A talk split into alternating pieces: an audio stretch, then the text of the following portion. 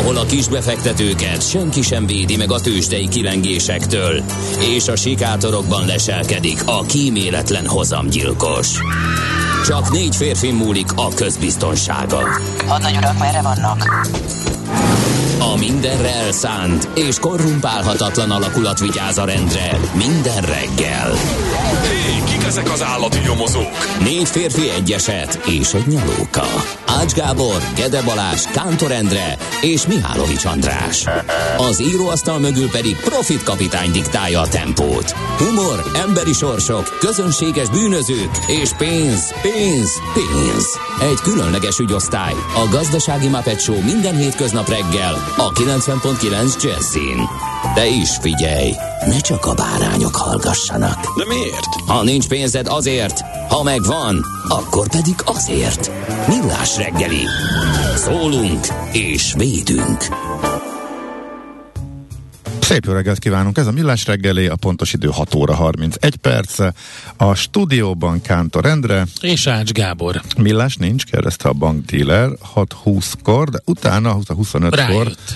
Egy pillanatra én is megijedtem, hogy akkor most mi néztünk be valamit, hogy még itt kényelmesen csörgünk, és szólnak a Hát ez van. zenék, de aztán egy küldött egy zöld pipa jelet, és akkor lehet, hogy nem tudom.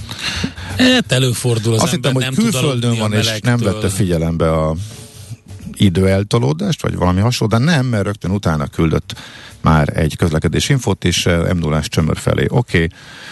és uh, a két állandó jelentőnk is uh, fönn van már a korai órán, úgyhogy azt is megtudtuk, hogy 21 perces a menetidő D-kartás, a szokásos göd Zugló a mező útvonalán a szokásos szönidőre jellemző kellemes út és forgalmi viszonyok között lehet közlekedni. Azt mondja, öm, papa kétszer lő, igen, azt írja, igen, most ezt nézem, a elmúlt napokban is már ez lett az aláírás, kicsit felhős Freeman, Morgan Freeman kartársak, kellemes hőmérséklet és mérsékelt forgalom vala, csak kataklizma ne legyen, vagy legyen, ő azért beleszövögeti a napi történéseket, de hát a tegnapi nap történése már nem ez volt, hanem mondjuk, mondjuk a rezsicsökkentésnek a föladása, eh, ami igazából eh, izgalmas, viszont arról meg még eh, elég sok részletkérdés nem tisztázott, úgyhogy boróválja a magyar sajtó is földeríteni, hogy akkor ez most pontosan hogy lesz, akik általányt fizetnek, mikortól nézik, hogy számít az egész, hogy kell számolni. Hát rengeteg kérdőjel van, a az, az részletszabályozás. biztos, hogy isz, várunk. iszonyatosan durunk módon csinálták, hogy az, az, ott, ott egy határ, Nem és, ha föl, és ha fölötte vagy, onnantól kezdve nagyon-nagyon nagy emelés. Nézd, ez a hét, ez az iszonyatos akkor- durung módon csináló Hát jó, végül is a, gazdaság és egyéb Összekö- politika hete volt. hát a, kettő, is. a katával összeköti az, hogy iszonyatosan durunk módon, igen, igen. Igen. Na jó. Nem ezzel akartuk kezdeni, hanem azzal, hogy boldog őrs és Stella napot kívánunk mindenkinek, aki ezeket a szép neveket viseli. A Bonaventúráknak is boldog névnapot kívánunk, őket is üdvözöljük. A kamillókat, kamillókat is, és az alánkákat is. Zalánka. Zalánka, igen, van ilyen. Úgyhogy ezek a bejegyzett névnapok a mai napra. E, Természetesen július 14-ére mindenki emlékszik történelem órákból, hogy ez volt az a nap, amikor e, 1789-ben Párizsban a Bastille elfoglalásával kitört a francia forradalom, és e, eléggé szomorú nap ugye ez a francia történelemben, hiszen ugye a függetlenség napját ugye 1790 óta ünneplik ö, Franciaországban. 2002-ben ugye a Bastille-nál volt egy nemzeti ünnep, ahol merényletet kíséreltek meg Jacques Chirac köztársasági elnök ellen, majd 2016-ban volt a nizzai terrortámadás ugyanezen a napon. Ö, nem, nem szép esemény egyik sem. Viszont van egy érdekes tudományos esemény is, 1965, azért érdekes ez a dátum, az amerikai Mariner 4 űrszonda 9200 kilométerről lefényképezi a Marsot, és ezek az első közeli fényképek egy másik bolygóról. Majdnem, hogy pontosan akkor, amikor, tehát jó pár évvel később, most ugye 2022-ben ö, megjelentek a James Webb első felvételei, melyik lázban tartják a tudományos és tudomány iránt rajongó világot. Egyébként gyönyörű felvételek tényleg, és hát várjuk azt, hogy mit tud még nekünk nyújtani a James Webb. De hát, hogy 65-től jutottunk el ide, ide hogy most egy olyan távcsövet sikerült felülni, ami még soha nem látott távoli galaxisokat tud lefotózni. Na, híres születésnaposok közül begyűjtöttünk egy szép csokrot. Itt van például Gustav Klimt, osztrák festőművész, sokak nagy kedvence, 1862-ben született ezen a napon. Vagy Irving Stone, amerikai író, aki többek között uh, Van Goghról is írt egy kiváló regényt, ilyen életrajzi regényt, William Hanna, amerikai rajzfilmes, a Frédi, többek között a Frédi és Béni sorozat szerzőpárosának egyik tagja, igen. 1910-ben született. Hanna és Barbara közül, igen, akit mindenki úgy De Barbara gondolta, volt, hogy... csak persze, de... Nem észre, de az hogy a két hölgy. Szép lassan kiderült, hogy az összes haverom úgy gondolt, hogy két hölgyről van szó, nem nyilván, csak én, de nyilván. igen, aztán rájöttünk. Ingmar Bergmanról is sokan gondolták, hogy hölgy, de csak azért, mert névrokonságban volt egy másikkal, másik Bergmannal, de ő nem az volt, ő egy svéd filmrendező volt, szintén ma született 1918-ban, csak úgy, mint Karel Gott, a kelet színátrája. Nagy kedvencem. A prágai csalogány. Igen, hát figyelj, most direkt beraktam, nem fogom, nem fogjuk lejátszani végig, de azért annyira jó ez, az, ez de a picit hallgassunk bele. Hallgassunk jó, már bele ebbe Karel Gott miatt, de csak azért, hogy megadjuk a, az előző érfelvágós szám után a hangulatot reggel. Hát azt gondolom azért a Rolling Stones tagjai egy kicsit meglepődtek, amikor megszólalt a Karel Gott németül. Jobb, mint az eredeti. És a Rotun Schwarzban, a végén még meg is tekerte egy kicsit néha, megmutatta, hogy hány oktávot tud a hangjával. Azt hiszem ez egy, egy német dalfesztiválra vagy versenyre készült ez a felvétel.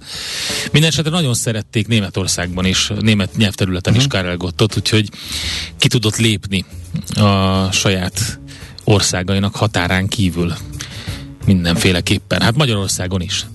Természetesen, de hát hogy a keleti blogban volt követője, ez majdnem, hogy természetesnek tekinthető. Na, 1945-ben született uh, Kodlik Júlia, magyar újságíró, televíziós műsorvezető, bemondó, és nyilván a Delta az, amire sokat emlékszünk. Én úgy emlékeztem egyébként, abból is játszottam volna szívesen egy részletet, hogy behoztam annak idején a azt a felvételt, de nem tudom, elveszett itt a bugyraiban valahogy a számítógépnek, de óriási, aki tudja, keresse meg, már szerintem többször kiraktuk a Facebook oldalunkra, tehát ez a két holland pacák, Tom Dissevelt és a Kid Baltán névre hallgató, már akkor a 60-as éve, 50-es évek végén, 60-as években már akkor DJ neve volt a Kid Baltánnak, két ilyen uh, barna köpenyes, igazi műszaki szaki a Philips laboratóriumban csinált olyan lúpokat, amik hát később megalap, egy igen komoly zenei irányzat alakult ki abból. A Song of the Second, Songs of the Second Moon című albumukon található konkrétan az a, az a dal, amit a Deltához felhasználtak. Csak ugye annál a résznél, ahol volt az a jópofa kis uh, ilyen átmenet, ahol le lett húzva, ahol elindult a főcím, és le lett húzva, volt egy ilyen, na ott beindul egy olyan sramli, ami, amire szerintem akik nem hallották, nem számítanak, úgyhogy érdemes meghallgatni néha, hogy miket csináltak. Egy hallgató küld egy kiegészítést eh, Karagothoz, ő, ő énekli a, ma, a Maja a méhecske zenéjét. Jaj, de jó, tényleg? Ezt nem tudtam. Aha. Ezt én sem tudtam, nagyon jó. Ez nagy kedvenc volt régen, a Maja a méhecske. Na, hát megvan. Oh my god, ezt is megkaptuk kedves hallgatóktól. Rotund Schwarz, ez volt tehát. Mi egy teljesen más zenét választottunk ma reggelre. Bár nem sok jó hír volt a héten, meg úgy általában a napokban mindenkiben egyre nagyobb a, a kérdőjelek. Ezekre megpróbálunk válaszolni a mai műsorban, amennyire le, csak lehet a, meg a holnapiban is. A mai műsorban alapvetően a katával fogunk foglalkozni. Lesz idő persze és tér arra is, hogy egy picit a devizapiacról beszéljünk, mert ugye történelmi pillanat volt a devizapiacon is, megérkeztünk megint az euró-dollár paritáshoz. Képzeld el, hogy majdnem napra pontosan 20 éve. 2002. július 15-én volt paritáson a világ két vezető devizája, és és hát megint elérkeztünk ide, de hát ugye rengeteg minden befolyásolja az árfolyamokat, erről is beszélünk, aztán utána Kata Kiskáté jön kisvállalkozóknak, illetve hogy mi, milyen élet van a Kata után. Ezt próbáljuk meg megfejteni majd a Leitner Leitner vezető tanácsadójával, partnerével, Jancsapék Judittal, úgyhogy érdemes minket hallgatni, fél nyolctól már erről beszélünk, és lehet kérdéseket is feltenni, gyűjtjük őket, és természetesen próbálunk majd a rezsicsökkentés, csökkentés, ugye ezt is nyízlegetni kell. Ez, ezzel kapcsolatban is minden információt, amit tudunk, ugye részletszabályozások nélkül baromi nehéz e, tudni ezeket a dolgokat. Ránéztem, de... hogy hát ha kijött a közlönyben éjszaka, de nem találtam. Tehát hogy van Aha. közlöny, de nincsen benne erről. Tehát e, úgy tűnik, hogy még e, nem tudjuk a részleteket, hogy pontosan.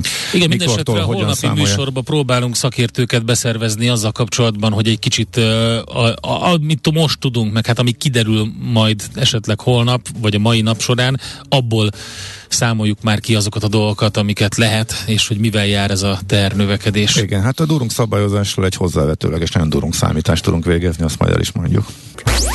Nézz is! Ne csak hallgass! millásreggeli.hu Na hát természetesen kata tüntetések, felháborodás, illetve gázhelyzet, gáz és energiaválság és a rezsicsökkentés feladása az, ami a címlapokon van. De én még előtte De direkt egy nem ilyet gondoltam Na, mondjad, kiemelni. Mondjad. Megiklettél a Karelgottal. Nem, illetve Rolling Stones ugye beszéltünk arról, hogy 60 éves a zenekar, 60 éve volt az első ja, koncertjük, igen, és egyébként, és most is éppen e, európai turnén uh, Igen, vannak és mintha koncerteznek. Mick Jagger nem öregedne semmit. El, elképesztő. A legfiatalabb gyermeke idősebb, mint, fiatalabb, mint a dédunokája. Tehát a dédunokája idősebb, mint a legkisebb gyermeke. És pont egy jó kis szelfit láttam vele valami városban szelfizett egy szoborral, és tényleg olyan, mint hogy egy örök ifjú lenne. Tehát amikor azt mondják, hogy 30 évet simán lehet, de 40, 30-40 évet simán letagadhatna. Uh-huh. A lapszemlébe belevenném, no nem friss, tegnap előtti cikk, de egészen jó, sok energiát beletéve, rengeteg háttérinfóval dolgozta fel a hvg.hu a Rolling Stonesnak a történetét, egészen pontos három részes sorozatban a 60 legjobb Rolling Stones dal, és mindegyikről rengeteg érdekességet összegyűjtve. Tényleg ajánlom, tényleg ajánlom mindenkinek a figyelmébe. Az utolsónak az a címe, így a legkönnyebb megtalálni, hogy íme minden idők legjobb 20 Rolling Stones dala, és ha már a Karagot dala, Painted Black-et megnéztem, a második helyen áll. Uh-huh. Talán nem meglepő, hogy a, a vége hogy alakul. Ez nyilván egy házi szavazás, tehát mindenki máshogy ítéli meg. E, a Painted Black-et csak a Gimis eltörelőzi meg. Azért. A 69-ből az a legjobb, és Sympathy for the Devil, tehát az első három, és akkor nyilván lehet vitatkozni, hogy a Satisfaction lecsusz, lecsúszott a dobogóról, és a, és hát a többi. És a többi de azért, mert az egy mindegy, ilyen, egy ilyen lényegtelen. szubjektív dolog, Persze. a referencia szanaszét játszott a rádió, az összes rádió, ezért valahogy úgy érzik az ember, de a Shelter tényleg, és a Can You Hear Me Knockin' az nincs rajta? Uh, rajta van, csak lejjebb valahol. Az rajta kell, hogy legyen. És, de minden dalnak a háttere hogyan készült, és ha már a Painted Black szólt végül is Karelgott előadásában. Schwarz. Annak az az érdekessége, hogy ez abból az időszakból származik, amikor az alapító és zenekarvezető Brian Jones már teljesen szétrötte magát, és már háttérbe szorult, és még, de még mm-hmm. éppen nem dobták ki a zenekarból. És uh, igazából annyival tudott hozzájárulni az akkor már kiválóan működő Richards uh, Jagger, Jagger páros duó, duó alkotó tevékenységéhez, hogy mindenféle vicces és talán nem oda illőnek tűnő hangszereket hozott be, de ennél a dalnál kimondottan a szitárral kapcsolatban sokan megjegyzik, hogy ez rendkívül sokat tett hozzá, és ez talán az utolsó nagy ötlete volt uh, Brian Jonesnak, amíg még a zenekarban volt, és uh, ebből a cikkből tudtam meg én is, hogy a szitár az neki onnan jött, hogy sokat bandázott George Harrisonnal egyébként. Ja, igen. És, uh, de egyébként a dal meg is kapta, hogy, hogy valamelyik Beatles dalból nyúlták egyébként, szóval akkor, amikor megjelent, akkor nem volt olyan egyértelmű a megítélése, mint így utólag a világ. Minden idők világ legjobb dalai listáján hát, nagyon elő igen. szerepel. Szóval tök érdekes, hogy a dalok, hogy rúgták ki magukat, egy csomó dalnál fanyalgás volt az elején. Miatt egyébként így bekúszott a popzenébe a hangszer. Pont most Úgy, hogy olvastam, hogy, érdekes. amikor 57-ben találkozott a Paul McCartney először a John Lennonékkal, akkor ugye a John Lennon a saját zenekarával lépett fel egy színpadon, aminek a Paul McCartney nagy rajongója volt, és uh, utána oda ment hozzájuk, beszélgettek, és uh, kiderült, hogy zenél a Paul McCartney, mutatott is nekik egy pár dolgot, hogy ő mit tud, és ez nagyon tetszett a John Lennonéknak, de leginkább azt tetszett nekik, hogy be tudta hangolni a gitárjaikat, egészen addig valakinek fizettek, hogy behangolja a gitárjaikat. Ez szerintem óriási. Na mindegy. Akkor csak két szó a Gimme Shelterről, ami itt ezen a listán az élen áll. Uh, itt tényleg érdemes uh, hát fantasztikus dal, szerintem azt senki nem uh, vitatja, de hogy Mary Clayton verzióját, ugye az énekesnő, aki vokálozik rajta, Igen. ő a sajátját is megcsinálta, azt, azt is játszottuk még régen itt Igen, a műsorban, azt is érdemes meghallgatni, de valaki meg egészen elképesztő stílust akar, a Sisters of Mercy is földolgozta, és van egy nagyon kemény verziója a Gimme Shelterből. Hát szerintem Úgyhogy nagyon ezeket- sok feldolgozása Igen, igen, van. nekem ez a kettőt eszembe teljesen más stílus, amiket ért, igen, tehát is azért jelzi, hogy ez mennyire egy fantasztikus dal. Na jó lehetne ezt még sorolni.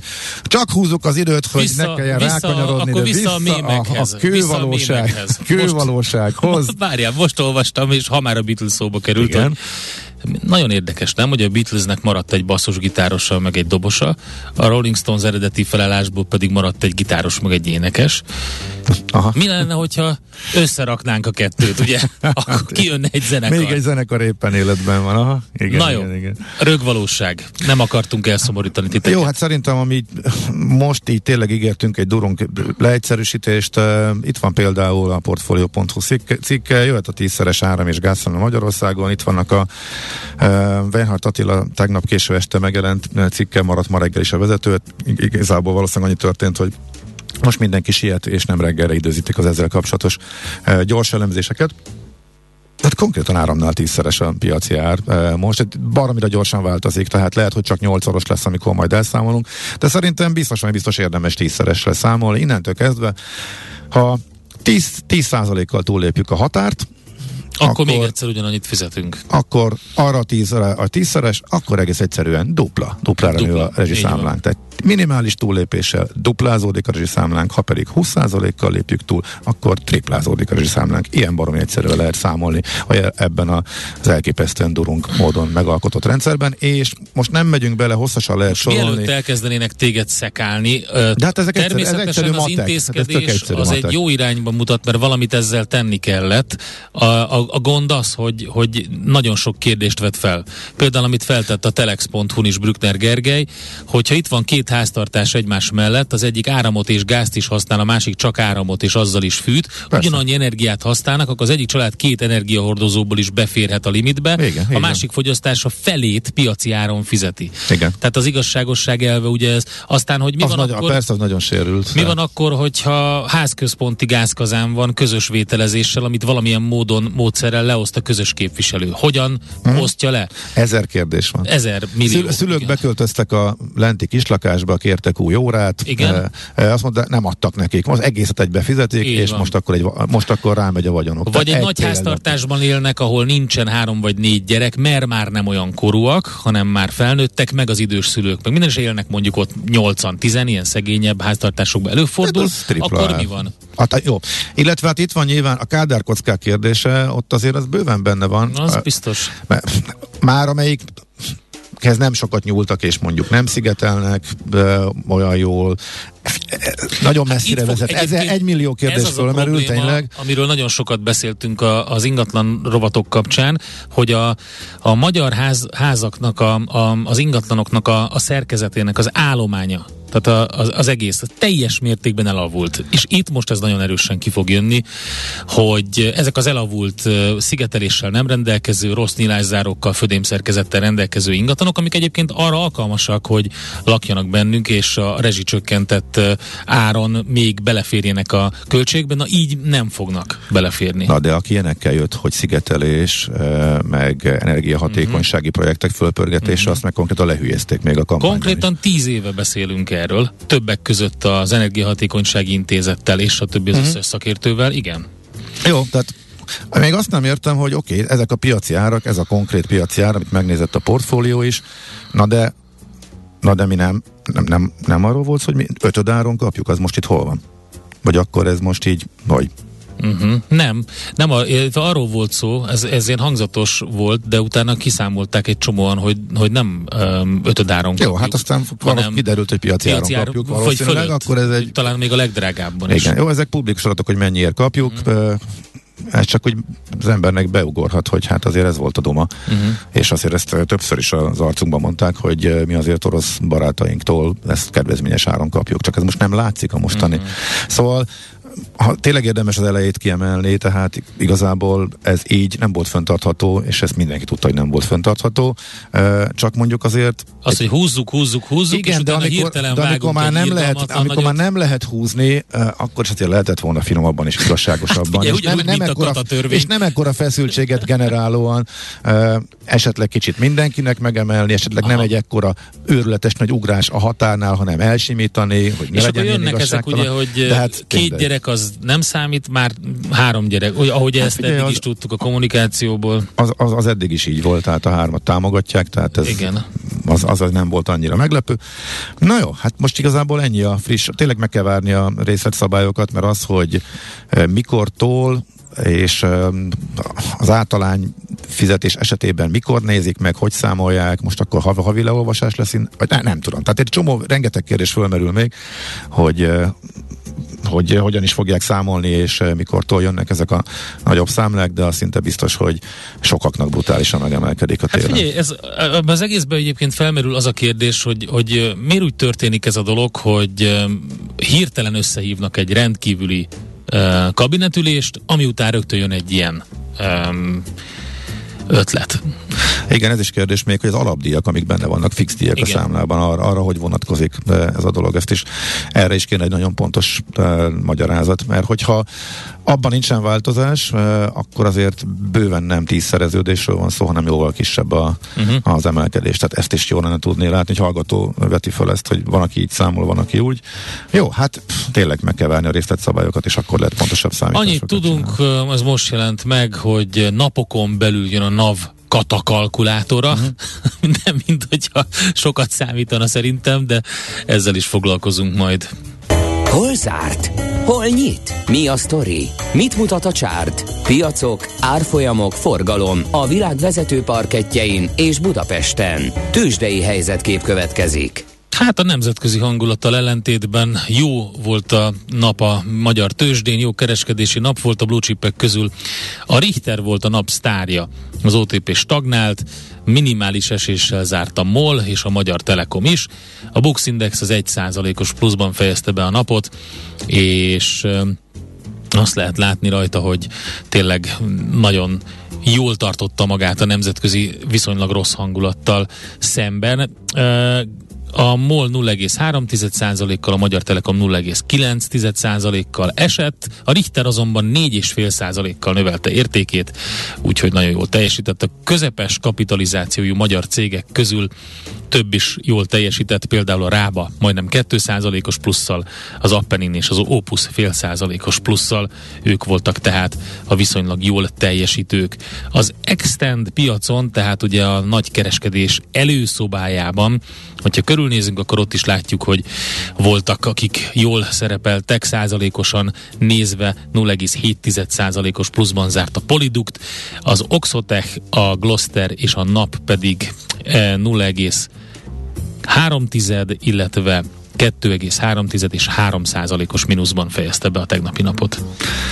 Amerikában hát csapkodás volt, most az látszik, hogy megállt az esés, volt egy fölpad, most elmúlt hetekről beszélek, tehát a hónapokig tartó esés megállt, és most a piac nem tudja eldönteni, most minek örüljön jobban, a, hogyha a kamatemelés leáll, mert hogy, vagy csökken az üteme, mert hogy a recesszió az erőteljesebb a vártnál, és akkor a Fed nem látja okát a meredek emelésnek, vagy akkor mert most úgy tűnik, hogy inkább ezt tetszik Igen. neki jobban, mert akkor ezzel meg lehet fogni a, a, az inflációt, és mintha Magyarországon is ebbe az irányba a dolgok, hogy oké, okay, akkor hűtsük le a, a fogyasztást, és vegyünk az emberek zsebéből is pénzt, és akkor egy kis recesszióval először fordítsuk meg az inflációt, aztán, hogyha ez megtörtént, akkor megint lehet növekedni.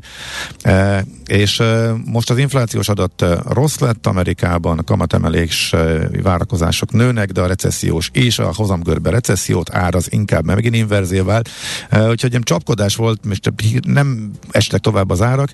Ami izgalmas lehet, az inkább az, hogy most kezd beindulni a gyors jelentési szezon, és sokan attól tartanak, hogy alig csökkentek. Tehát ahhoz képest, hogy mennyire módosultak a várakozások lefelé, a cégprofitokkal kapcsolatos várakozások meglepően kicsit mentek csak lefelé, úgyhogy ha itt jönnek, hogy sok negatív meglepetésre számítanak, legalábbis a szakértők közül többen így nyilatkoztak, úgyhogy ez, erre lesz majd érdemes figyelni. Most tegnap esett megint egyébként, de nem nagyon, egy nagy esésből visszajött, aztán utána egy kis esés lett a vége, nagyon leegyszerűsítve, és a Nasdaq most felülteljesítő volt, mert csak egy pici bukóval zárt, két százalékot esett a Dow Jones, 7 százalékot, az S&P pedig egy fél százalékot mozdult lefelé, úgyhogy a dollárral, meg az inflációval és az ehhez hasonló, vagy kapcsolatos dolgokkal pedig 7-20-kor Kolba Miklós hívjuk majd, vele fogunk erről beszélni, euró-dollár paritás volt, úgyhogy elértük ezt a 20 éve nem látott szintet. Tőzsdei helyzetkép hangzott el a Millás reggeliben. Egyébként pedig Czoller Andi, a legfrissebb hírekkel, információkkal hamarosan jön. Egy gyorsan hallgató észrevételek. HVG például úgy értem, hogy átlag feletti rész lesz piaci áron. Ezt mindenki úgy értem, tehát abban, tehát abban nincs kérdés, hogy a, a átlag-ig piacjárat fizet mindenki, és aki túllépi, az is csak a fölé eső részre fizeti a, piacit. Csak hogyha egy 10%-os túllépés. Nem, ezt elmondtad értelmesen, árat, akkor... de hogy mi van az alapdíjakkal, az volt a kérdés. Tehát, hogy igen, ez a hallgató nem ezt veti Igen, föl, csak hogy, hogy ezt hozzátenném, mert szerintem Igen, arra alapja... válaszolt, és nem um, válaszolja meg a, a kérdést. Tehát mondom, a, tényleg meg kell várni a részletszabályozást, erre várunk, nyilván az egész energetikai igen, szakma vár rá. Másik hallgató, hát energetikai az MVM, szakma, hát meg, nem, meg a, nem csak a szakma, hát meg, az, meg az a emberek, a lakosság, igen. Legfontosabb és a kérdések. akik berendezkedtek, ugye, és most elkezdtek otthonról dolgozni, nagyon sokan, ott ugye felmerül az, hogy hoppá, hoppá, akkor jó lesz, hogyha visszatérünk az irodába. Hát ez az ő, ő döntésük, tehát innentől, ez persze ez. Hát igen. jó, de nem ilyen körülmények között döntöttek, hát ez olyan, mint év közben, egy, év, egy üzleti tervre év közben nyári szabadságok alatt ráhúzni egy, egy adótörvény módosítást úgy, hogy az ember azt se tudja, hogy hova kapkodjon egy hónap alatt. Tehát, tehát itt, itt azért ezt így nem... Van, akinél, figyelj, ők azért szerintem egy szűk kör, de nyilván van, akinél ez emiatt lépi át a határt, tehát elképzelhető, Biztos, hogy lesznek, hogy így van. a otthoni laptopozás miatt nő, mert hát ugye a villanyszámlájuk, de hogy... van szó, egy csomó minden. Hát de nap, nappal dolgozol, akkor nem világítasz, tehát akkor oké, okay, a fűtés sem tekered le annyira általában, amíg beelmész dolgozni. Hát... Nem? Mármint nem tudom, trend, szóval azért sok, ez azért, ez azért felmerül. nyilván, de ez azért egy, szerintem egy viszonylag szerény szegmens. Azt mondja, hogy mikor jelenik meg a közvény a rezsiről, mikor jelenik meg a sokadik módosítás, mi lesz a szaldós elszámol, uh-huh. igen, aha. Távfűtés is egy nagy kérdés, Bizony. hogy akkor egyáltalán nem vonatkozik rájuk, akkor ez mit jelent? Tehát akkor ott viszont lehet ott fűteni az utcát továbbra az utcát, is, tényleg? Na mindegy, sok kérdés van még itt, ez, ez is furcsa. De ha most tényleg takarékosságra akarunk, akarjuk szoktatni a népet, akkor a benzint azt meg miért szóljuk és pocsékoltatjuk tovább, mert ott meg semmi belenyúlás a rendszerbe. Majd az is jön, e- szerintem. értem. Az is jön. Nyilván jön valamikor, csak hogy Hát mindegy, sok, sok érthetetlen dolog van ebben. Na, uh, majd még nézek további hallgatói Hallgassuk üzeneteket. meg szerintem Czoller Andi híreit, aztán jövünk vissza Budapest rovatunkkal. A reggeli rohanásban könnyű szemtől szembe kerülni egy túl szépnek tűnő ajánlattal. Az eredmény krétával körberajzolt tetemes összeg. A tethelyen a gazdasági helyszínelők, a ravasz, az agy és két füles csésze és fejvállalakzat. A lehetetlen küldetés megfejteni a Fibonacci kódot. A jutalom egy bögre rossz kávé és egy olyan hozamgörbe, amilyet még Alonso Mózli sem látott. Millás reggeli, a 90.9 Jazzy Rádió gazdasági mapetsója. Vigyázat! Van rá engedélyünk! A Millás reggeli főtámogatója a Superautomobil KFT, a Toyota Schiller Újpesten. A Toyota Schiller a Schiller Autó család tagja. Schiller Autó család. Autók szeretettel. Valamint a Surgeon ZRT, az önműködő kis- és középvállalatok cégépítő partnere. Surgeon ZRT, az üzleti vállalati tanácsadó. Jó reggelt kívánunk mindenkinek, ez továbbra is a Millás reggel itt a 90.9 Jazzy Rádióban Ács Gáborral. És Kántor Endrével, és a hallgatókkal például... 0630 20 10 909 Viber, WhatsApp, SMS. Igen, jöhet még nagyon gyorsan, aki egy percen belül meg tudja írni a friss közlekedési infóját, az még befér a következő közlekedési blogba, mert előtte még gyorsan elmondom, mit írtak más témákban a hallgatók. Hát Löpapa csak szólok jelző felkiáltással közölte, hogy a kataklizma az nem csak a kattára, hanem a rezsi ügyre is vonatkozik, csak ezt én nem vettem, vagy utal rá, hogy akkor mm-hmm. ez mhm. nekem nem tűnt föl. Aztán mi volt még itt? Hát igen, ez egy tök egyértelmű hatás, az sem eléges, hogy vidéken és nem kell messzire menni. Például Zsámbékig elég, eddig is mindent elégettek, idén ez még durvább lesz. Hát elég szépen le fogják tarolni az erdőt, akik biztosan mennek még ott is, ahol mondjuk a gáz be van vezetve, hogy túllépjék, úgyhogy ez egy külön problematika, egy hatás lesz, ez igen, ez szerintem elég egyértelmű. És Hm, ezt másikat ezt szerintem hagyjuk, mert az abban már túl sok a, a idegeskedés, mondjuk így.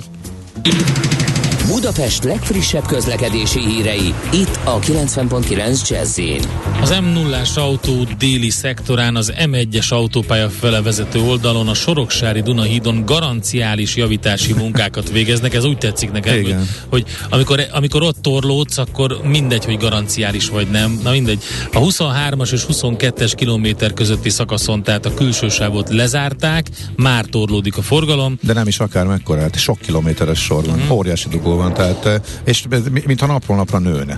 Ez Aztán az, az M3-as autópályán a Vásáros Namény vezető oldalon több jármű ütközött össze, a 20-as kilométernél a forgalom, forgalom csak a belső sávon halad.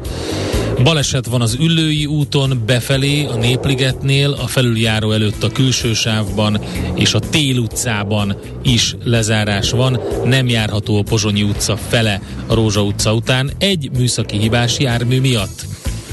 Uh, hallgató meg kérdezi, hogy hova lettek az utakról, Dunaharaszti M51, m 0 üres. Hát a másik irány az jó járható, de mondjuk pont ott Dunaharaszti fölött van uh, a kelet irányban a, a nagy uh, sor. Uh, nyilván aki azon túljut, az már suhan, uh, tehát onnantól kezdve persze alig van autó azon nulláson, kelet irány, vagy nyugat irányban. És egy kicsit filozófikus, de mégis közlekedési információ. Sávlezárás van a szabad úton. Budapest, Budapest, te csodás! Hírek, információk, érdekességek, események Budapestről és környékéről. Megjelent a Time Out Budapest 50 legjobb városa, és Budapest nem került be a világ 50 legjobb városába, pedig Prága az élmezőnyben van. Óriási meglepetés. Mert hogy tavaly rajta volt elég előkelő helyen, emiatt meglepetés. Egyrészt nem? rajta volt előkelő helyen, másrészt számítottunk rá egyébként is, hogy a sok jó miatt, amit Budapest képvisel, rajta van. Minden esetre a legfrissebb rangsor ugye a világ legjobb városait listázza az előzőekhez hasonlóan. A helyiségeket az éttermek és bárok, szórakozási kulturális lehetőségek, az éjszakai élet és az ott élő nép alapján válogatták össze. Nem tudom, hogy mekkora ö, volt ebben az összeválogatásban idén mekkora szerepet játszott a politika. Minden esetre összesen 53 várost említenek, Budapest nem jutott be közéjük, tavaly a 29. helyen volt. Most az első helyre Skócia fővárosa Edinburgh került, a másodikra Chicago, a harmadikra pedig, és ez egy óriási meglepetés, a kolumbiai Medellin. Úgyhogy uh, még ott is a névadó kartel szülőhaz városában is úgy tűnik, hogy jobb az élet. Hát ez fura egyébként egy picit, de van még egy skót nagyváros, Glasgow, uh, és Amsterdam uh, lett az ötödik, ugye, a negyedik lett Glasgow Úgyhogy tényleg érdekes, és hogyha végigböngészi az eredeti oldalon, a timeout.com-on a Cities in the World összeállításban a listát, akkor azért vannak kérdőjelek, hogy hát akkor miért nem fért oda Budapest? Hogy nem fért oda Budapest? Mi alapján nem fért? Hát itt a kulturális, hát pont most kapott újabb minősítéseket több budapesti étterem is, meg borbár is. A Wine Spectatornek a neves díját elnyerték, ez olyan, mint a, a, a bor kínálatnak a Michelin csillaga. Egyre több a, a kiváló étterem, egyre több helyre lehet menni. Hát akkor miért nincs ott Budapest tényleg? Ráadásul Prága a hatodik helyen van de még Marrakes is bőven uh, a hetedik helyen van. Berlin a nyolcadik, hogyha az első tizet nézzük, Montreal a kilencedik, és Kopenhága került a tizedik helyre, onnantól kezdve jönnek olyan városok. Hát szerintem tényleg meglepő, mert hogy uh, mondjuk uh, Fokváros 11. helyre került, um, Manchester a 13. helyre, hát ide csak befértünk volna, a 14. helyen Mumbai, tehát mi Furcsa, alapján furcsa. Nem tudom, miért. sikerült? Nem, nincs rá ok egyébként, hogy Nem, mi, nem, mi nem, nem, nem, nem volt közlemény azzal kapcsolatban. Nem tudjuk, hogy mi. Ugye mekkora ö, súly, súlya van a, annak, hogy ö, esetleg a politikai ö, hozzáállás nem tetszik valakinek, vagy, vagy, vagy azok a hírek, amik érkeznek abból az országból nem tetszik valakinek. Tehát ugye utazóknak ö, uh-huh. ö, kérdezik meg a, a véleményét ö, ebben, az, ebben az egészben, és utána a szerkesztők is beleteszik a saját véleményüket, úgyhogy így, így jött össze. Hát, kíváncsi lennék egyébként. A G7.hu pedig azt írja, Na, hogy... én ezt értem ez, ez is nagyon érdekes. Ez direkt azért tettem, mert tudtam, hogy neked tetszeni fog. Amúgy tetszeni, hogy már mint hogy szakmailag. Tehát a budapesti reptér az ötödik legrosszabb a késések alapján Európában, írja a G7.hu. Ez egy, eh, egy eh, felmérés, amit a Bloomberg és a Happer összesítése alapján készítettek. Európa legrosszabb és legjobb tíz repülő terét a késések aránya alapján. És totál meglepő ugye, hogy miért nem például a, a Gatwick kerül be, eh, vagy egy olyan reptér, ahol már komoly intézkedéseket kellett, korlátozó intézkedéseket tenni, hogy egyáltalán ki tudják szolgálni öm, öm, a, a még megtartott járatokat. Ö, szóval, hogy... Hát a teljesen káoszba fulladt reptereket megelőzően Budapest. A, az fontos kiemelni, hogy ez egy július első kilenc napja. Tehát ez egy nagyon rövid ja, időtáv, eh, amikor máshol már kicsit eh, javult a helyzet. Eh, Budapesten tényleg az van, való, valóban az, én is úgy számolom, hogy a, tehát az a 60, 65 százalék, az a járatok kétharmada késik, az, az szerintem úgy nagyjából reális, de ezt hazahozzák azért többnyire. Pont itt a reptéren semmi fennakadás nincsen, például az indításnál nem kell sorbálni. A Hát hogy biztonság az teljesen jól 59 működik. a százalék a de innentől, de innentől, aránya. de ami, ami teljesen szerintem fals, és biztos, hogy nem így van, tehát ezt megmerem kockáztatni, az, hogy Budapesten 2% a törölt járatok aránya. E, még ez is lehet, hogy így van, de a Gatwicken az 1,4-re visszaesett volna, hát amikor amikor csak az EasyJet, meg a British Airways iszonyatos mennyiségű, iszonyatos rövid? törlésekben Az van. a július első kilenc napja. Tehát miért ezt Na mindegy, nem tudom, időtávot szóval- választották? Érdekes. Ez teljesen félrevisz. ez, ez teljesen félrevisz. Budapestről indulni nagyon kellemes, nem kell sorbálni. Eh, Az egyetlen komolyabb fennakadás az, eh, az volt, amikor eh, nem várták meg a rengeteg éjjel érkező későgép képe, gépet a csomagkipakolók, és akkor reggelig várni kellett a csomagra. Hát de ha ezzel sem volt hogy a probléma. legpontosabb Úgyhogy- európai repülőterek hogy vannak összeállítva, de a késő járatok aránya persze természetesen alacsony, de a törölt járatok aránya az magas. Például Malaga. Itt van Malaga. 3,3% a törölt járatok. Hát miért, miért jó onnan indulni? Akkor, hogyha ott annyi mindent törölnek. Figyelj, hát a törlés az rengeteg mindentől Aha. uh, függ, és ugye az is kérdés, hogy mit, mit, mit, számolnak bele a töröltbe, tehát hogy hány nappal az előtti Hmm. értesítésekig uh, veszik bele. Uh, mindegy, szóval tudjuk, hogy hol vannak a legnagyobb fönnakadások, hol vannak a bru- brutális járatlekésések, a 4-5 órás sorok. Ez egy teljesen más lista, és a, Meg tiz- hát- 15 per, a menetrendhez képest 15 perctől késésnek számít valami.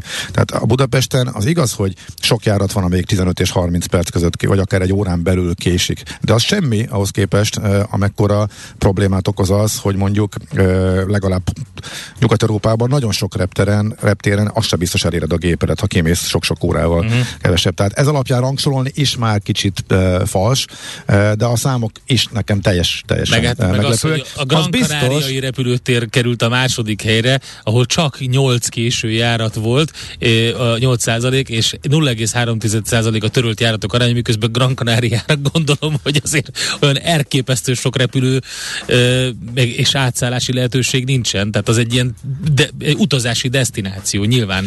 Miután ö, meggyújtották a utazási, ezt még úgy nagyjából értem, tehát ö, sokkal több ide, ugye oda elindulnak, oda csak naponta egyet vagy kettőt fordul az a gép, Igen. ami oda megy, nem tud, nem tud napon belül fölhamavódó késeket gyűjteni. Nálunk Budapesten a 65, a, a sok késés azért van, mert kifeszt, nálunk nagyon nagy magas a két ultrafapadosnak az aránya, uh-huh. ők pedig késnek, mert náluk a legkifesztettebbük, ők három fordulót uh-huh. mennek egy nap, és bárhol bármi fönnakadás van, azt viszik magukkal, és onnantól kezdve az összes járatuk késni fog estig. Tehát ez, na de akkor viszont hogy kerül Bergamo a legjobb helyre, amely szintén egy fapados reptér, és a Ryanair gépek is szedik össze a késéseket. Nem, meg. nem tudom, nem tudok rájönni. Nem tudok rájönni, teljes, teljesen meglepő, és egy számok egy része szerintem teljesen fals. Nekünk a Gellért hegy a Himalája. A Millás reggeli fővárossal és környékével foglalkozó robata hangzott el. Semmi sem olyan csalóka, mint egy fényforrás távolsága a vaksötét éjszakában. Millás reggeli. De vajon a Fed tud-e egy fényforrás gyújtani a vaksötét éjszakában az amerikai dollár számára? Ezt a kérdést tesztük fel Kolba Miklósnak, az ING Bank Senior Treasury üzletkötőjének. Szevasz, jó reggelt! Jó reggelt, sziasztok, üdvözlöm a hallgatókat! Hát miért? Hát a dollár az é, bírja erős, pont ez a kérdés, meg ez a probléma, hogy, hogy meddig nyom le mindenkit, nem? Uh, alapvetően igen. Uh, megint ketté szakadtunk, ugye a Covid elején volt uh, egy ilyen uh, időszak, illetve azt megelőzően, hogy két részre osztott a világ, volt a dollár és uh, ugye a világ többi része.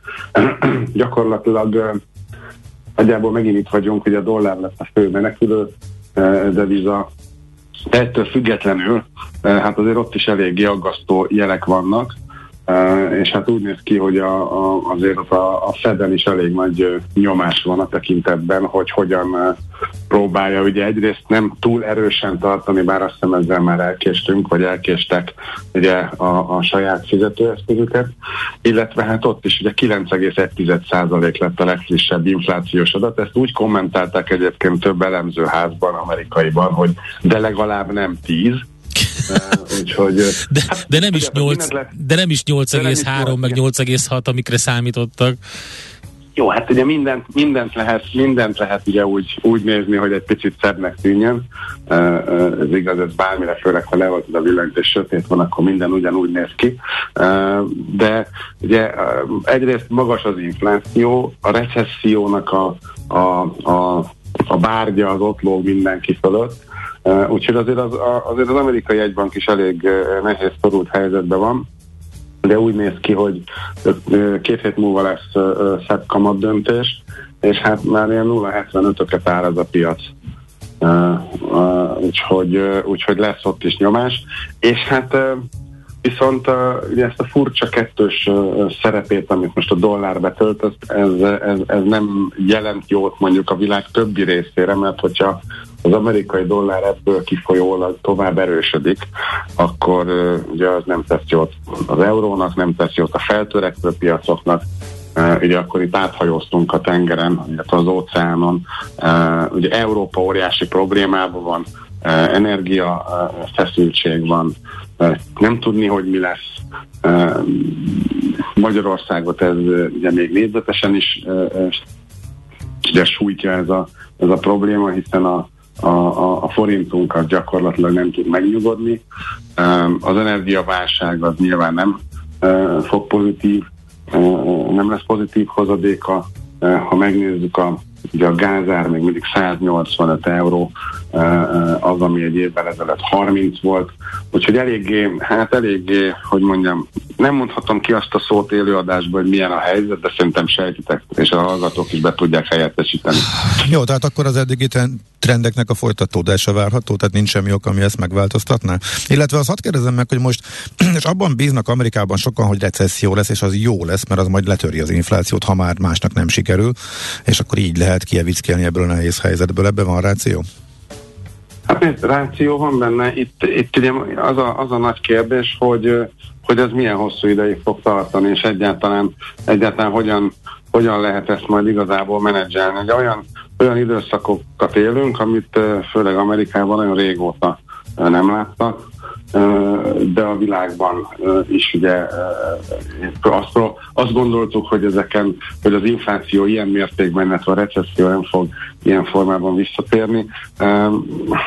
Meglátjuk, hát nyilván, nyilván segíthet, de hát ugye az elmélet és a gyakorlat az, az alapvetően azért eltérhet ebben, és itt nagyon-nagyon rengeteg olyan egyéb nehezítő körülmény van, ami, ami, és ezt most értsétek jól, tehát ez nem egy sima recesszió, meg nem egy sima inflációs helyzet, hanem azért itt van egy háborús konfliktus mellé, ami két hete beszéltünk, talán ugye egyetértettünk abban, gyakorlatilag ember nincsen, aki meg tudja mondani, hogy mikor lesz ennek mhm. vége.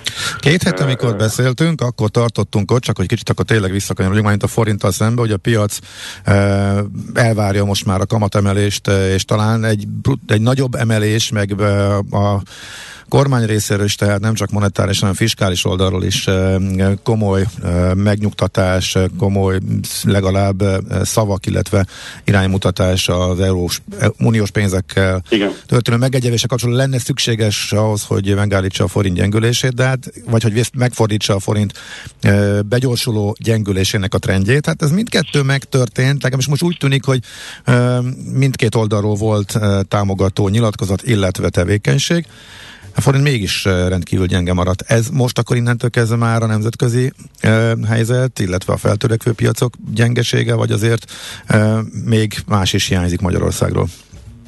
Hát én azt gondolom, hogy ami továbbra is hiányzik, az, az megint csak a, ugye az EU-s, az EU-s oldalnak a, a mondjam, tisztázódása, mm. vagy rendbetétele. Ugye ez lenne az, amelyik igazán középtávon, tehát ugye ez a három-hat egy éven belül három hónap, hat hónap, egy éven belül mondjuk itt úgy rendezni tudná a fejekben azt, hogy a forintnak most már nem kellene annyira gyengülni, hiszen azért van egy 975-ös kamat, ami egyébként már akár gáta, tehát normál, most megint a normális, tehát nagyon, nagyon nehéz most ezt megfogalmazni, mert ugye az egész világ fel van borulva. Tehát normális körülmények között ez a 975 ennek bőven elégnek kéne lenni arra, hogy a forint nehogy nem, hogy nem gyengüljön, de hogy erősödjön mellé. Én azt gondolom, hogy igen, tehát lépett valamit a kormány, de az EU-s oldal az még mindig bizonytalan, és, és most már gyakorlatilag a kamatemelés az úgy néz ki, tehát annyit változott a, a piaci uh, hozzáállás, a piaci nézet, hogy igazából a kamele, kamatemelés, azt nem mondom, hogy nem szükséges, de igazából már nem várja el senki. Uh-huh. Tehát például most az egyhetes, uh, ugye ma van egyhetes uh, kamatdöntés, ma lesz kilenckor, uh, a piac már nem áraz semmit. A piac azt árazza, hogy hogy a, a hóvégi normál kamatdöntő ülésen, ahol ugye az alapkamatról dönt a jegybank, ott majd fognak emelni, Körülbelül egyébként onnan indulunk megint, tehát hogy a, a, a dolgozatban a kettes szint az olyan 75 és 100 pont körül indul. Ezt várja most a piac, és ugye azt, hogy akkor majd utána a csütörtökön hozzáhúzzák az egyhetest, és akkor meg vagyunk erre a hónapra. Hát a, hát na jó, de közben kéne az is, hogy ne kritika érkezzen Brüsszelből, mert ugye nem megnyugtató komment érkezett az uniós pénzekkel kapcsolatban Brüsszelből. Ráadásul egy időben jött egy jogállamisági kritika is, Így ismét. Van. A kettő ezért az nem nyugtatja meg a piacot. Így van, azért mondom, hogy azért, azért uh, uh, próbáltam azt uh, jelezni, vagy megfogalmazni, hogy igazából nem a, tehát nem a kamatemelésben kell bízni, vagy nem a kamatemelésbe bízik a piac, hogy esetleg a, a forintnak a trendjét. A megfordítani azt szerintem egyre nagy elvárás lenne, de mondjuk csökkenteni, vagy de legalábbis megállítani, hanem pontosan ez, amit az előbb mondtál. Tehát az EU, az EU felől érkező újabb kritikák, az EU felől úgymond nem érkező megerősítés, hiszen ugye azért azt a kommentet kaptuk, hogy így gyerekek minden rendben lesz. Ezt az EU nem erősítette meg. Ezek, ezek hiányoznak ahhoz, hogy, hogy igazából meg lehessen állítani ezt a trendet, ami egyébként most egy picit belassul, de azért én nem lettem sokkal nyugodtabb összességében, és szerintem a piac se, de az, hogy ez, ez a trend megálljon, és majd egyszer azt nézzük meg, azon gondolkozzunk, hogy akkor még mennyi kamatot kell emelni, meg hogy kell nézni, hogy akkor egy, igazán egy korrekció megindulhasson, és nem egy ilyen négy forintos maszatolásra gondolok, hanem, hanem arra, hogy akkor tényleg elindulunk lefelé, és erősödünk egy 15-20-30 forintot. Ugye egy EU-s, EU-s megállapodás, és a, a, a, az körülbelül ilyen 25-30 forintot jelentene a forintban, nem feltétlenül azonnal, de de, de mondjuk ugye azért azt tudna segíteni. Uh-huh. Úgyhogy, úgyhogy igazából ez az, ami nagyon hiányzik, és ez, ezért van az, hogy hogy a, kamat, a kamatemelés már, már most már nem annyira uh-huh. uh, a piac szempontjából az elsődleges. Figyelj, még egy nagyon gyors kérdés, illetve válasz erejéig a paritáshoz kanyarodjunk vissza euró-dollárban, tehát Igen. egy az egyben vár. Van ennek jelentősége, hogy erről a szintről most itt visszapattant, vagy igazából semmi? Hát tehát jelentősége ez egy... igazából nincsen, bármi tegnap itt az egyik jó barátommal azzal Euroflug, akkor most, hogy egy az egybe van, most akkor, most akkor el kéne dönteni, mit vezetünk be majd az eurót vagy a dollárt, mert hogy igazából számszakilag... Ez nagyon jó. Eddig csak az euróról szólt a vita, de, de ez be lehet dobni a Most dollár. már akár a dollárt is bevezethetjük, ha arról van szó, hiszen ugyanannyi. Tehát jelentősége nincsen igazából, ez egy ilyen, uh, ugye nagy szint. Uh, nagyon érdekes, uh, hogy egy picit ilyen kis színes vigyek ebbe a, a sok rossz hírbe. Ugye tulajdonképpen két napot hibázott a történelem, mert két, nap, ö, ö, ö, na, két napot hiányzik az, hogy 20 évvel ezelőtt volt ugyanitt az eurodollár. Igen. 2002. 7. hó 15-én volt paritásból legutoljára. Um, úgyhogy ezt a, a történelem egy ilyen 20-as évfordulóval úgy megünnepelte. Nincs jelentősége, én azt gondolom. Uh, technikailag igen, rengeteg, nyilván pozíciók, uh, opciós szintek, stop loss megbízások, mindenféle van. Nyilván fogja kóstolgatni még ezt a piac, ha, ha ha, nagyon fontos, hogy mit fog csinálni jövő héten az LKB. Jövő héten van kamatdöntő, az LKB-tól a piac most egy 50-est vár, de ott, ott nagyon-nagyon, hát nevezzük óvatosnak ugye a, a politikát, 25 bázispontot fognak emelni, el, ugye ez a piaci álláspont, de a piac 50-et vár, Nyilván, hogyha 25-öt emelnek, csak az csalódás lesz, és valószínűleg nem is lenne elég. Tehát való, elképzelhető, hogyha az eurodollár nem tud fölfele korrigálni, addig akkor lehet, hogy nem csak nézegetjük a paritást, hanem alá is megyünk. Úgyhogy de igazából jelentősége az, hogy most paritásnak hívjuk, vagy alatta fölött egy picit nincs. Tehát a, ugyanúgy az árfolyamot kell nézni, mintha 1.18-ba lennénk, hogy éppen hova mozog onnan. Oké, okay, Miki, köszönjük szépen az információkat. További szép napot, jó munkát neked! Köszönöm szépen, sziasztok! Kolba Miklossal beszélgettünk az ING Bank Senior Treasury üzletkötőjével euró-dollár paritás, illetve forint helyzet volt a témánk. Nem a fájdalomtól, hanem a félelemtől válik az ember irányíthatóvá. Millás reggeli. Hát nyilván mindenki tudja, de gyakorlatilag egyetlen nap leforgása alatt az adóév kellős közepén az érintett 450 ezer kisadózó számára alig két hónapos felkészülési időt hagyva írták át az alapjaiban, alapjaiban írták át ugye a kormánypárti képviselők a kormány javaslatára a kataszabályokat. Hát az, hogy elutasították az új katatörvényt, és hogy tüntetések vannak, az egy dolog. A kérdés az az, hogy mit tehetnek az érintett vállalkozók, vállalkozások, és hogy pontosan mik a változások. Jancsa Pék Judit, a Leitner Leitner vezető tanácsadója, partnere van itt a vonalban velünk. Jó reggelt!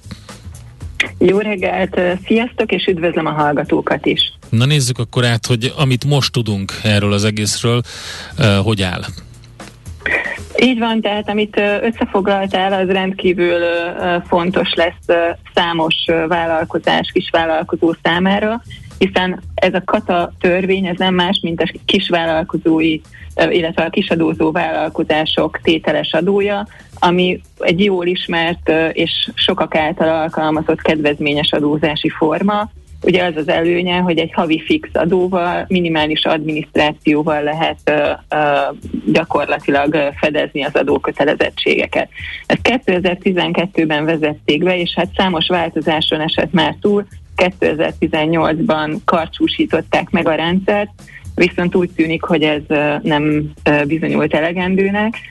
Mára 2022-re, amit tudunk, hogy körülbelül 450 ezer katás vállalkozó, illetve katás cég működik, és ezek közül gyakorlatilag, amit a kormányzati, illetve a az egyéb média kommunikációból lehet hallani, hogy körülbelül kétharmad olyan, akik munkaviszony helyett alkalmazzák a katát, és gyakorlatilag ez vezetett oda, hogy a szabályokat teljesen átírják. Ez nagyon jó megfogalmazás egyébként, mert valóban az történik, hogy egy módosító törvény alapján gyakorlatilag a régi kata törvényt hatályon kívül helyezik, és az új kata szabályokat állapítanak meg. Ennek nagy jelentősége lesz egyébként azzal kapcsolatban, hogy mindenkinek teendője van. A, méghozzá annak is teendője lesz, aki katás maradhat, annak a szűk körnek, mert ez az átmenet a régi kata és az új kata között nem automatikus, hanem gyakorlatilag az új katába is be kell jelentkezni, de ezt talán egy picit később fogjuk részletezni. Tehát mi az, amit a, régi kata és az új kata között érdemes különbséget tenni és felhívni rá a figyelmet? Ugye régebben, tehát az, elő, az eredeti kata rendszerben, akik jogosultak lehettek az alkalmazására, azok az egyéni vállalkozók voltak, akire kizárólag magánszemély taggal működő betéti társaságok, illetve közkereseti társaságok, valamint az ügyvédi irodák, és ezek közül csak és kizárólag az úgynevezett főállású egyéni vállalkozók maradhatnak. Ők is csak akkor, hogyha nem szereznek bevételt, az ART, az az adózás rendje szerinti kifizetőktől, tehát gyakorlatilag magánszemélyeknek, vagy esetleg őstermelőknek értékesítenek, tehát kifizető vállalkozás a vevőik között nem maradhat, sem magyar, sem külföldi, és ugye ez alól gyakorlatilag egyetlen kivételt enged a jogszabály jelenlegi formája, ezek a taxisok. Igen, hát ezen viccelődött a fél internet, hogy a, ez a taxis külön adóvá válik a, a kata. Igen, igen, ugye gyakorlatilag nehéz azt elképzelni, hogy az utas már ott ülben elvégezte a személyszállítási tevékenységet a, a taxis, és akkor kiderül, hogy vállalkozásról van szó, és ne, ne tudná kiszolgálni. Hát lehet, hogy van még hasonló példa egyébként az életben, illetve gyakorlatban. Hát ugye elég sok. Az élet minden területén, igen. Uh-huh. Tehát minden esetre, amit fontos ezzel kapcsolatban tudni, hogy ha az új katás olyan számlát állít ki, amely adóalanynak, illetve hát ugye kifizetőnek szólna, akkor onnantól fogva neki egy bejelentési kötelezettsége lenne 15 napon belül az adóhatósághoz, és már ez a bevétele sem a kata alatt adózna, mert az a jogalanyisága megszűnne a megelőző nappal. Azt még fontos tudni, hogy ugye egy ilyen számlakiállítás az online számlaadatszolgáltatás rendszerébe is be kell, hogy kerüljön, tehát az adóhatóság erről gyakorlatilag innen is értesülhet, tehát ez egy keresztellenőrzési kötelezettség, hogy be is kell jelenteni. Nézzük akkor az adóösszegeket. A régi rendszerben 25 ezer, 50 ezer, illetve 75 ezer forintos katás adókörök voltak. A mellékállásúaknál volt a 25 ezer további TB ellátási jogosultság nélkül, a főállású társoknak ugye az 50 ezer forint, ami 108 ezer forint TB ellátásra jogosított, illetve ha ennél magasabbat szeretett volna szerezni valaki, 179 ezer forint volt ez 2022-ben, akkor 75 ezer forintos havi adókötelezettséget tehette ezt meg. Ez változik, és egyedül egy kategória marad, ez az 50 ezer forintos, ami 108 ezer forintos TB ellátási kategóriára ad jogosultságot, és azt lehet még tudni róla, hogy ha jövedelem igazolási szempontból kérdezzük, akkor a bevételnek a 60%-a minősül a katás jövedelmének. Hát igen, mert ugye az a, a mellékállás, vagy mellékfoglalkoztatás, annak ugye igazából az értelme megszűnik ezzel az egésszel. Pontosan, hiszen ugye onnantól fogva a munkaviszonyos ö, jövedelem mellett ez így nem működik, illetve hát a, a, uh-huh. a katás az csak a fővállású vállalkozó kategória lehet, illetve hát nem adhatunk számlát a kifizetők adóalanyok számára, tehát emiatt is Igen. értelmét veszti. A másik fontos változás a bevételi határ. Ugye 12 millió forint a régi szabály szerint, ami 18 millió forintra emelkedik. Ez azt fogja jelenteni, hogy annak a szűk körnek, akik bent maradhatnak, annak jobb lesz az adó kötelezettség, hiszen gyakorlatilag 18 millió forintos jövedelmet tudnak 50 ezer forintos havi tétellel leadózni. Itt is érvényes lesz az, hogy e, ha e felett szerez jövedelmet majd a katás, akkor annak 40%-os úgymond büntetőadó a, a terhe, és uh, itt is uh, érvényes az, hogy ez a 18 millió forint, ez havi másfél millió forintnak uh, felel meg. Ami kikerül a jogszabályból, az a 3 millió forintos uh, egy adóalanytól ugye ennyit, uh, lehetett, ennyit lehetett évente számlázni. Ez ugye okafogyottá válik, hiszen nem lehet adóalanynak számlázni, tehát uh, ez, ez a szabály, ez kikerül. Ami igen. Nem, semmi. Nem, nem, igen. A, a, a, csak hallgatom végig, hogy milyen változások vannak, és eszembe jutott valami, de szerintem lehet, ez a következő blokkra jobban Jó, de illik a következő majd. blokkra úgyis már a kérdések jönnek meg a, a részletek. Engem a oka érdekelhetne, hogy majd most kidobják a rendszerből az eddigi katázók nagy részét, tehát ezek gyakorlatilag nagyon kevesen maradnak, akik ezt folytathatják így. Mi értelme volt megemelni az összeghatárt akkor? Uh, én azt gondolom valószínűleg ez kinek lehet jó? egy uh, változásnak a, az első lépése. Tehát amit én látok ebbe a, a jogszabályi változásba, az, hogy tisztítanak. Én azt gondolom, hogy ez nem, hogy mondjam, előzmény nélküli, hiszen 2018-ban, amikor bevezették a 3 millió forintos egy céges határt, akkor gyakorlatilag már az volt a célja a módosításnak, hogy akik munkaviszonyt lepleznek, azoknak megnehezítsék a dolgát. Hát a, az adóhatóságnak, a minisztériumnak ezzel kapcsolatban nagyon pontos statisztikai kimutatásai vannak. Látják azt, hogy ez a új belépőkre, a munkaviszonyból katába átlépőkre milyen hatással volt, és gyakorlatilag úgy tűnik, hogy ez kevésnek bizonyult, és ezért már nem ráncfelvarrás, hanem teljes, teljes szigorítás, illetve új mhm. alapokra, uh-huh. igen, új alapokra helyezés történik. És viszont azoknak a, hogy mondjam, magánszemélyeket kiszolgáló, ugye gyakorlatilag kik fognak maradni, fodrászok, műkörmösök, villanyszerelők, különböző olyan szolgáltatók vagy, vagy kézművesek, akik a saját termékeiket, vagy akár ilyen forgalmazott termékeiket adják el közvetlenül magánszemélyeknek, ezeknek akár jobb is lehet, tehát a fekete gazdaság ellen ez az intézkedés így hat, és sajnos a többiek számára gyakorlatilag a katánál nincs jobb, tehát a többiek számára mindenképpen valamiféle magasabb adós kategóriát kell választani, ami majd a második blogban meg tudjuk beszélni, hogy ezek milyen alternatívák lehetnek.